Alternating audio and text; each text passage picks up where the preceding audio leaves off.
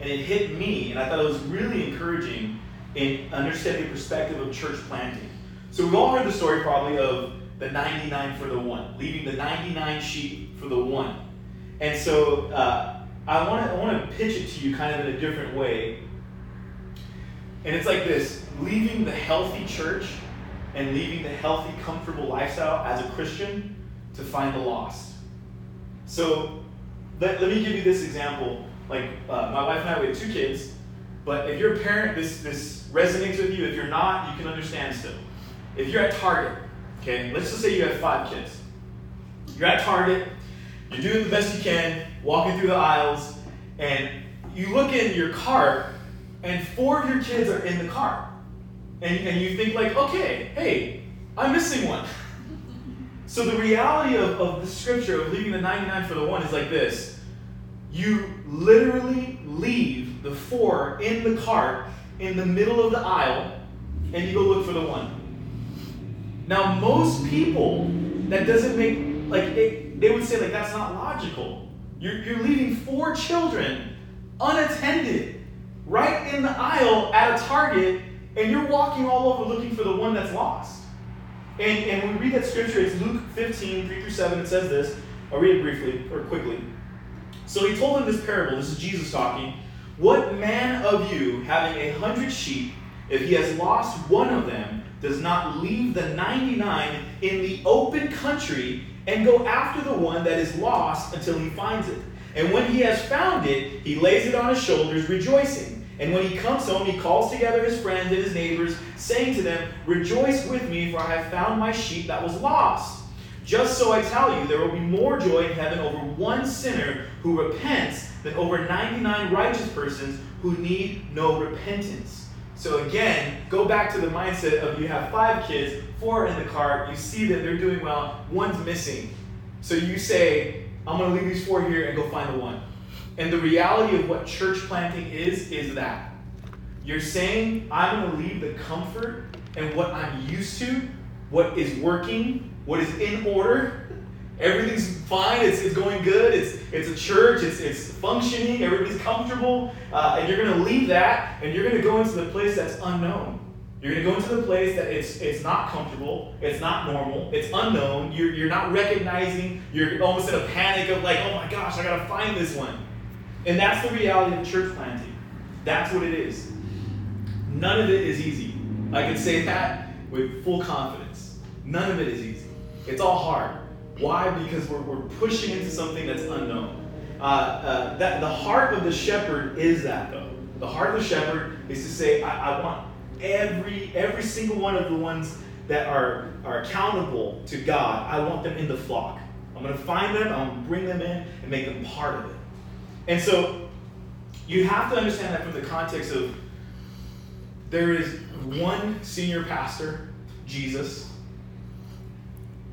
If you're at a small church or a big church, you're actually part of the church that Jesus pastors. If it's a biblically centered church with Christ at the center and at the core, Jesus is the pastor of that church. We literally are the ones like helping. We're not the main shepherd, we're one of the assistants. So in bringing that flock, we're looking for the flock that belongs to Jesus. And so when I talk about church planting, that's what I'm talking about. And think about they, that those sheep were left in the open country.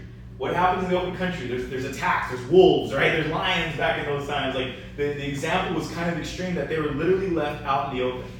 And so we assume that he goes back to find the others to get that flock again, but it, it doesn't actually clearly say that. I'm not saying that he doesn't, but it, it talks about him more celebrating the lost one than he does with the other ones. He, he goes and celebrates with his friends and neighbors the lost one he found. And I'll say this this is my main point. A church filled with people serving Jesus is good. Okay? A church filled with sinners repenting is better. I'll say that again. A church filled with people serving Jesus is good. A church filled with sinners repenting is better. Because that's what heaven rejoices about. Heaven doesn't rejoice, it, it doesn't say it. Heaven is not like it's not rejoicing when the church is doing well and, and, the worship's great and you know all this other stuff is going great and oh man, awesome, we have new bathrooms. You know, like heaven doesn't rejoice about it. It doesn't say anything about that. It says heaven rejoices when a sinner repents. So a church filled with people serving Jesus is good. A church filled with sinners repenting is better. And even further, and I'm not gonna it's not gonna be much longer. Um, when we talk about the parable of the one, when Jesus talks about the 99 for the one, he goes on and talks about a coin, a lost coin. And, and uh, he talks about the prodigal son. We've all heard that story, the prodigal son. He talks about uh, the, in 16, chapter 16, which is the next chapter after those parables, he talks about the entrusted leaders of the house getting removed. Let me, let me break this down for you, though. Jesus deals with every single thing in the church in those parables. He talks about the one that is not in church, not in the flock. He talks about the coin that's lost in the house. Literally, the one that's lost in the Father's house, in the house, in the church. The things that can be lost in the church. Then he talks about how the prodigal son, how the prodigal son leaves and, and just lives a crazy, wicked lifestyle, sinful, and then comes back and is celebrated, but the son that was there the whole time is angry. So Jesus literally addresses every single issue we could have within the church. We can have those that are outside, those that are inside, those that are looking at the ones that are coming inside and getting mad. Like, and then he talks about the trusted leaders. And in 16, 1 through 13, it's, it talks about basically um, it, it, the entrusted leaders of the house get removed how basically there's a manager, they know that they're going to get fired, so they start cheating and start uh, cutting off uh, half of what people owe so that they can have connections when they get fired. And it's funny because Jesus says, For the sons of this world are more shrewd in dealing with their own generation than the sons of light.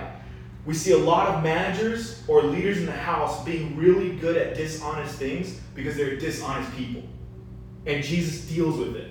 So, like for me, I know that I think everybody here has experienced some sort of negative leadership at some point. If you haven't yet, you will.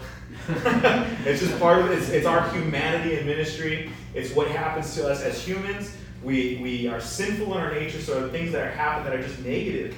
And so the reality is Jesus addresses it. And what I'm saying is when it comes to moving forward, taking action, we take action in knowing what Jesus is passionate about, what heaven is celebrating. So that's where we take action the most, and that's why we plant churches. So I just want to share with you that again. And a church filled with people serving Jesus is good. A church filled with sinners repenting is better. And it comes back down to us believing that those in the flock are safe. Those in churches, they're doing good. They're fine, man. Hey, awesome. Praise God. Like, I don't look at another church and think, like, oh, I'm valuable to that church. I think, hey, awesome. Praise God. They're doing great. Keep going.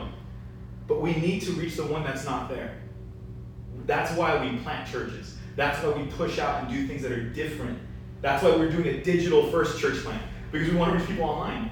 We want everybody's on their phone. Everybody's on their iPad, on their computer. They're doing something online, and we want to reach them. We want to say, hey, how can we connect with them? And then these are supplemental to build more community.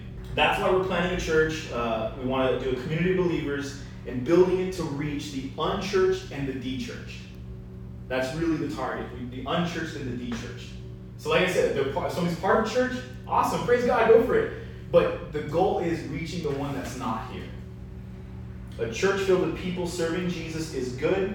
A church filled with sinners repenting is better. So I want to pray, but that's that's basically all I want to share with you tonight. And then David's to come up and just you know, I, I told him, uh, man, he's expressing his worship to God through his art. And, and we want to celebrate that. Like, that's something we love, that I love. I think uh, we need to put artists and as many people as we can in front of other people so that they can share their gift, man. So let's pray, and then I'll let David come up. Heavenly Father, we thank you just, uh, just for the opportunity to come together. Lord, just to, to be around each other, to encourage and edify.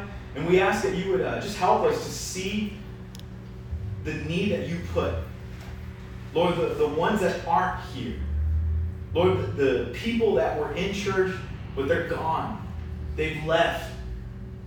From whatever happened, church hurt, uh, whatever happened, Lord, we pray for them tonight. We ask, Lord, for a harvest of souls of those that that have been unchurched or, or de-churched and they just they're just far from you. They feel like they're too far gone to come back home. But lord we want to reach them. And we want to create a place a community of believers that is building something for them to know you to be part of the flock. Lord leaving the 99 for the one that we're going into the unknown that we're doing the thing that's uncomfortable that we're not looking to be comfortable that we're looking to reach the one lord.